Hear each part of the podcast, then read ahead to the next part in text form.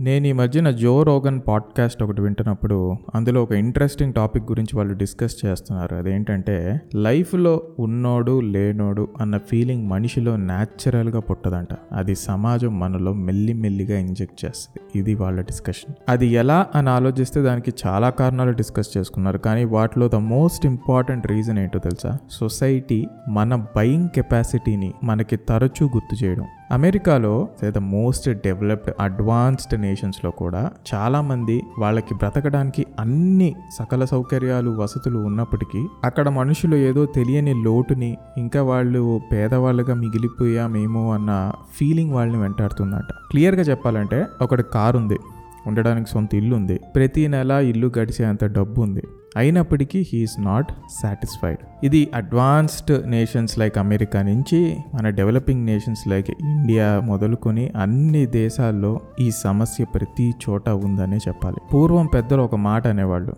నీ స్థాయి ఏంటో తెలుసుకుని ఎంతలో బ్రతకాలో అంతలో బ్రతికితే సుఖపడతావని. ఇక్కడ స్థాయి అంటే ఏంటి? నెలకి ముప్పై వేలు సంపాదించేవాడు డీమార్ట్కి వెళ్తే నెలకి యాభై వేలు సంపాదించేవాడు షాపింగ్కి ఫోరం మాల్ వెళ్తాడంట. వెయ్యి రూపాయలతో మొదలయ్యే చెప్పుల నుండి పదివేల దాకా అన్ని రకాలు ఉంటాయి. ఒక్క చెప్పులే కాదు నువ్వు ఒంటి మీద వేసే చొక్కా నిక్కరు బనీను ప్రతిదీ నీ బయింగ్ పవర్ని డిసైడ్ చేస్తుందనే చెప్పాలి. కొంతమందికి షర్ట్ నచ్చితే సరిపోదు. ఆ షర్ట్ కాలర్లో దాగి ఉన్న ప్రైస్ ట్యాగ్ కూడా నచ్చాలి. కొంతమందికి ప్రైస్ ట్యాగ్ చూసే అవసరమే లేదు. లైఫ్లో నీ బయింగ్ కెపాసిటీని నీకు ఎప్పటికప్పుడు నీ చుట్టూ ఉన్న వస్తువులన్నీ నీకు గుర్తు చేస్తూనే ఉంటాయి. నువ్వు పేద పేదవాడివి లేక మిడిల్ క్లాస్ గాడివి అని నీకు చెప్పగానే చెప్తాయి ఆ ఐటెంకి తగిలించి ఉన్న ప్రైస్ ట్యాగ్ తిండి విషయానికి వస్తే ఒక లంచ్కి మినిమం ఏడు వేలు ఖర్చు అయ్యే ఫైన్ డైనింగ్ రెస్టారెంట్స్ నుంచి కేవలం వంద రూపాయల్లో పని అయిపోయే రోడ్డు మీద టిఫిన్ బండో లేక చైనీస్ బండి విషయంలో కావచ్చు. ఐదు వందలు ఇచ్చి అర గ్లాస్ ఓట్కా అందరూ తాగలేరు కాబట్టి మళ్ళీ ఎవడి స్థాయికి తగ్గట్టు వాడికి మైక్రో బ్రూవరీలు డిస్కోటెక్కులు పబ్బులు నుంచి బార్ షాపులు వైన్ షాపులు అండ్ కళ్ళు పాకలని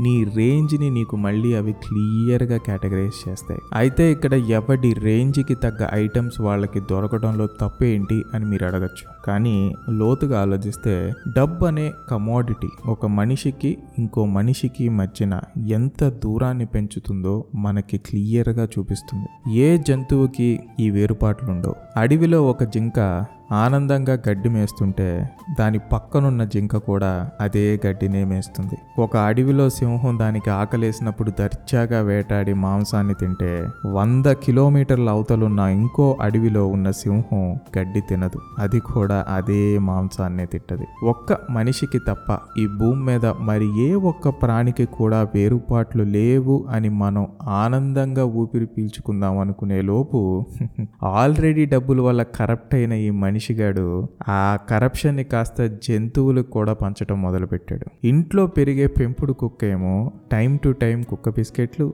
చుట్టూ దువ్వించుకోవడాలు పెట్టు డాక్టర్కి చూపించుకోవడాలు ఈవినింగ్ పార్కులు షికార్లు అప్పుడప్పుడు పిజ్జాలు బర్గర్లు. కానీ అదే జాతికి చెందిన వీధి కుక్కలకి మాత్రం చెప్పు దెబ్బలు రాళ్ళ దెబ్బలు. మనీ అన్న ఒక్క కమాడిటీ తీసేసి ఈ ప్రపంచాన్ని ఒక్కసారి ఆలోచించి చూడు. అది జరగదని నీకు తెలుసు నాకు తెలుసు.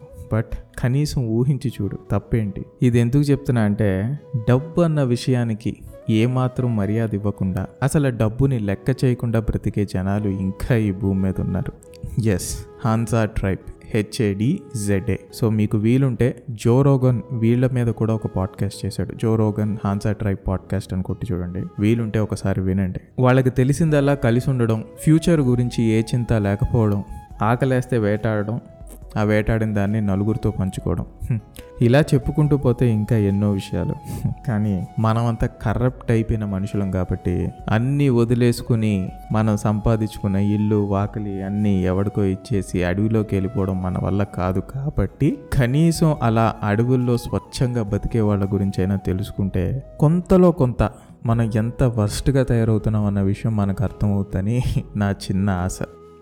చాలా దూరం వచ్చేసాం అండ్ థ్యాంక్స్ ఫర్ సపోర్టింగ్ మీ ఇంకా మిగతా విషయాలు నెక్స్ట్ ఎపిసోడ్లో మాట్లాడుకుందాం. Until then it's Phani Tej AKA me software కుర్రాడు సైనింగ్ ఆఫ్